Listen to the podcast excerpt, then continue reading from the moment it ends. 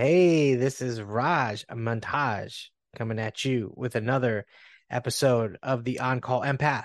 If you guys are listening on YouTube, please like and share. Definitely helps me out. And if you're listening on the podcast, thank you for listening. So in this episode, um, I got a good one for you, and this seems to be coming up a lot. So I want to do a quick video on this, especially with all the empaths and trauma victims.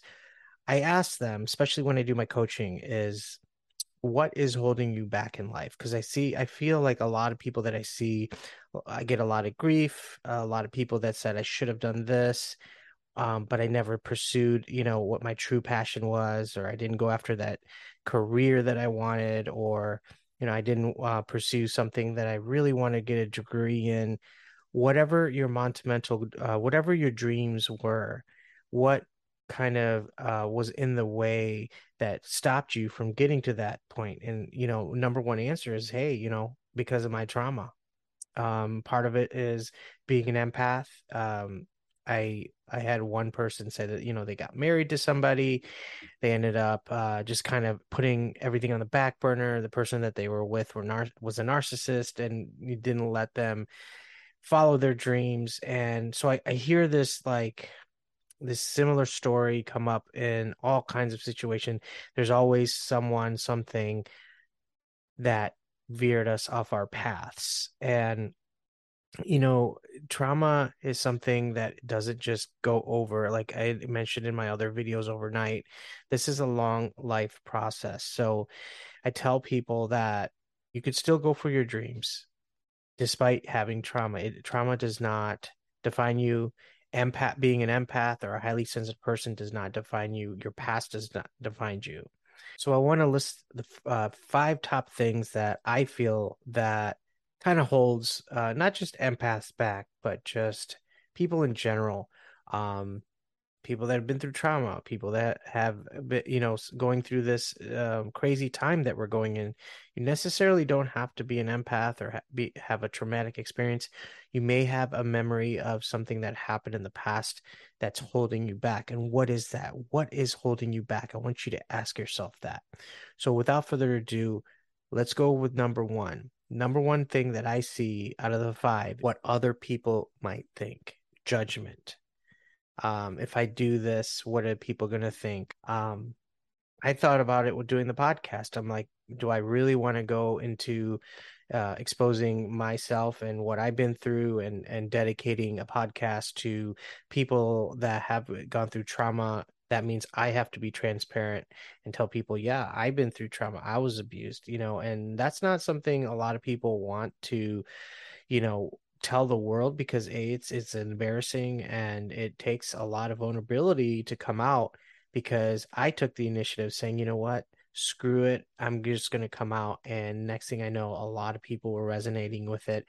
A lot of people were saying, I wish I can do that, but, you know, I have family members that might be tuning in. I got friends that might be tuning in, and they, what will they think? And I tell them, the people that feel like they're feeling judged, I tell them, like, what if today was your last day on this planet, on this earth? I really want you to understand this. If this was your last day on the planet, why would it matter what, you know, somebody thinks over there at work, at home, your boss, your husband, your wife? I mean, what what would it matter at that point? Have that thought in your head. If today was my last day and somebody's maybe judging you out of fear, you just decide not to do something. It makes things a lot more, it makes things to put, it puts things in perspective. That's what I want to say. Number two, a lot of us hold our tongue. We don't speak our truth. And this kind of coincides with number one, but it's more of a resistance. It's that resistance that you're biting your tongue. You want to say something maybe to a loved one. They're they're maybe doing something and you're afraid to rock the boat, or something at work where you want to talk to your boss, but you don't want to rock the boat. Why? Resistance, fear of the unknown. What if I lose my job? What if I lose my loved one? What if, you know, I do this and I get a backlash? And, and I'm here to tell you, in life, there is no certainty, but I do know the more you speak your truth, the more you come across as somebody speaking from your heart, something that a lot of trauma victims have trouble doing because they were never able to have that voice. But I'm here to say you can have that voice and you can speak up and not have people hate you if you do it in a practical way and you explain why you feel the way you do. And anybody that's not on board with you, that's fine.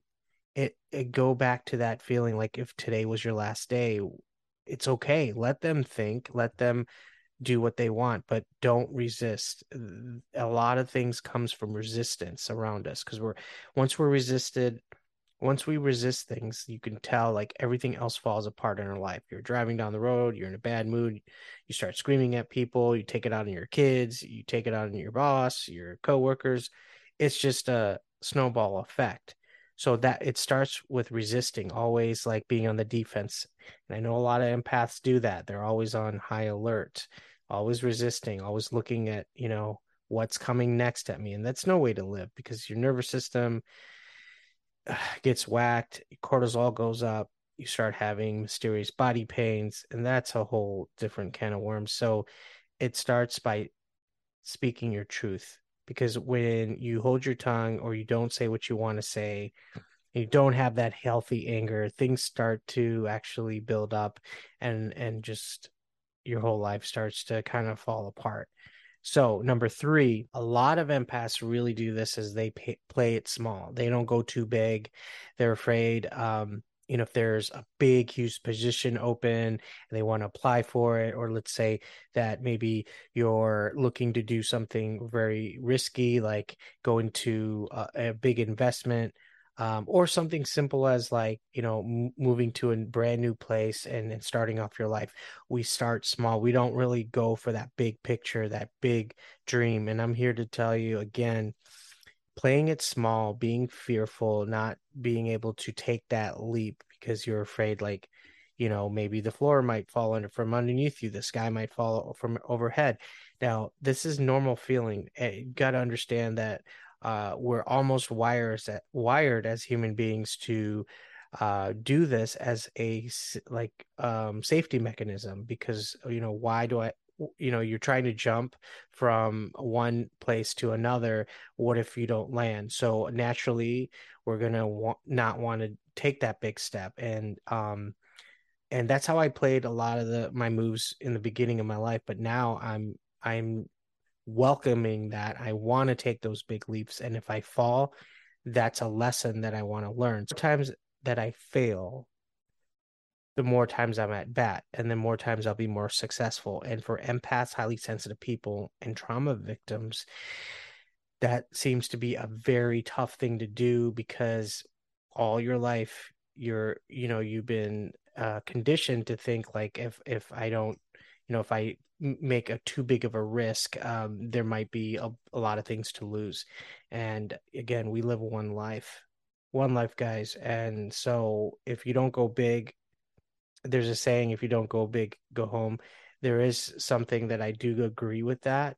You can take calculated risks. I'm not telling you to be irresponsible or doing stupid things like go to um, bet all your money on a casino. But what I am saying is with healing, um, starting off fresh in a new state, new place, you know, finding new set of friends, these are some big plays that is going to pay off. And if it doesn't, you're learning, you know, and, you know, and that's what I tell people. When you take these leaps of faith, it, it takes belief, it takes conviction, and just know failure is part of the process. Your brain's going to tell you, no, we're wired to avoid, you know, certain situations of uh, things that feel uncomfortable. Feel uncomfortable, go towards feeling more uncomfortable, because in life, the more uncomfortable you are, the more we grow. And, and that's one thing that it took me a long time to forget, you know, to come to terms with, because I would always be avoiding uh, certain things.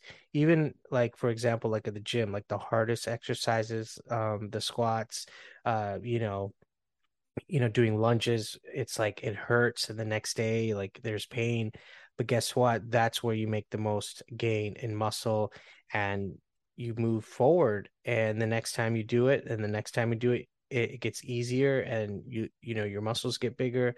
just look at that example in your life. It's the same thing. You take more risks, you get better at it, practice. And again, it all comes down to not caring what other people think and doing, saying your truth, doing all these small little things in the process, and knowing that even failing is actually, I would say, is a very important part of it.